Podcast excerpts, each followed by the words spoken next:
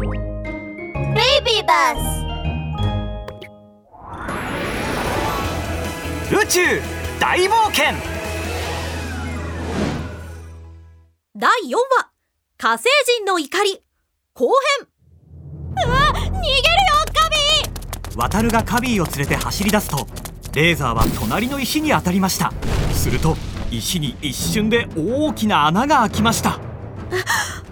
俺はゆでたこにもたこ焼きにもタコの唐揚げにもならねえ。ダークレーザーってぶっ飛ばしてやるぞ。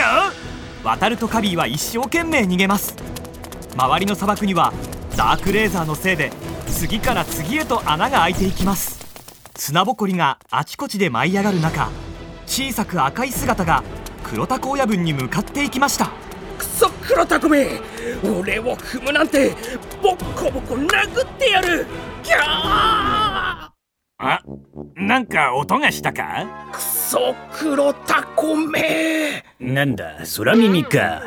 黒タコ親分は耳かきをしてから力強く地団打を踏みました。そしてレーザーのパワーをマックスにするとカービィに向かって発射したのです。ダークレーザーがカビーの頭にある王冠に命中すると王冠が飛んだ勢いでカビーも地面に倒れてしまいました。カビーに駆け寄った黒タコ親分はたった一本の触手でカビーを締め上げました。カビー王子ようやくお前を捕まえたぜ。あ王冠はどこ行った？それにあの地球人のガキもいないぞ。親分わかりません。黒タコたちが砂漠を見回している間渡るは岩の後ろに隠れていました手には王冠が抱きしめられています。カビ待ってて。すぐに助けに行くから。うーん。まずは黒タコのダークレーザーをどうにかして撃破しないと。ちっくしょう。くそ黒タコめ。俺を目いっぱい踏みつけやがって。骨が折れそうになったぜ。絶対にボコボコにしてやる。あれ？ミニバクさん？なんでここに？お前がここに来るとき一緒に来たんだよ。あの黒タコども俺を何回も踏んだからボッコボコにしてやろうと思って。なるほど。君はあいつらに勝てるの？我々火星人を疑ってんのか。教えてやる。我々火星人は体が小さいだけで力は強いんだ。信じられないならこれを見てみろ。するとミニバクは米粒のような拳を振り上げました。次の瞬間岩に割れ目が入りました。俺のパワー見たか？うん見たけど黒タコも見ちゃったよ。おおこれはこれは渡るじゃないか。岩の後ろに隠れてたのか。ほらおとなしく王冠を渡せ。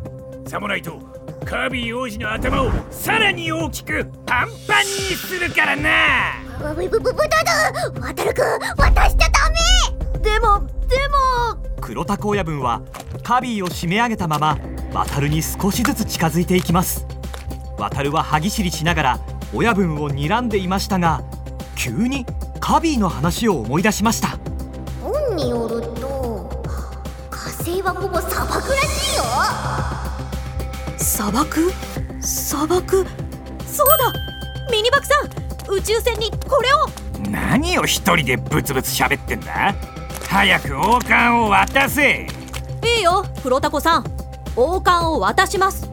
黒タコ親分が渡るの前に進むと渡るは王冠を親分に渡しました。ブブミプププだだ渡るくんなんで渡しちゃったの？やったぜ。これで俺はゆでたこにもたこ焼きにもタコの唐揚げにもならなくて済むんだ。今すぐ王冠をダークマター星に持って帰って大魔王様に献上するんだ。ねえちょっと待って。確認しなくていいの？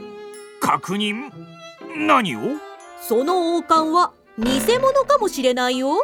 よーく目を開けて確認しないと。そうそう目を大きくもっと大きく黒タコ親分は王冠をしっかり見ようと目玉が出るくらい大きく目を見開きました。その時風のうなる音が響いたのです。カビメガネをちゃんとしてね。黒タカ僕の新発明を見て。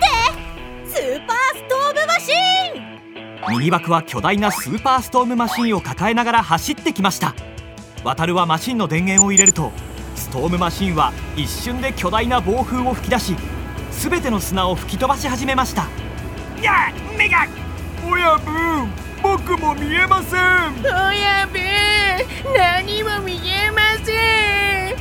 砂が一瞬で黒タコたちの目に入っていくと黒タコたちは慌てて目を手で塞ごうとしました。すると手が緩んだ隙にカビーは王冠を奪い渡るを連れて逃げ出しました。そう逃げるな！よーし俺の拳を食らえ。ミニバクは自分の体を暴風に乗せて飛び上がると米粒の拳を力強く振り上げました。その拳は黒タコ親分の頭に当たると黒タコ親分の頭には単コブができ地面にドカンと倒れてそのまま気絶してしまいました。ちょちょっと待って。あの黒タコたちが目をこすってるうちに早く行こうカビ。ちょちょちょっと待ってくれ。俺はまだ。あなんか踏んだ？おいおい。大きな頭の君。また俺を踏んだぞ。あえすみません。ミニマクさん。別れの挨拶をしにわざわざ来たってのに。また俺を踏むんだもんな。うわー火星人が怒った。早く逃げなくっ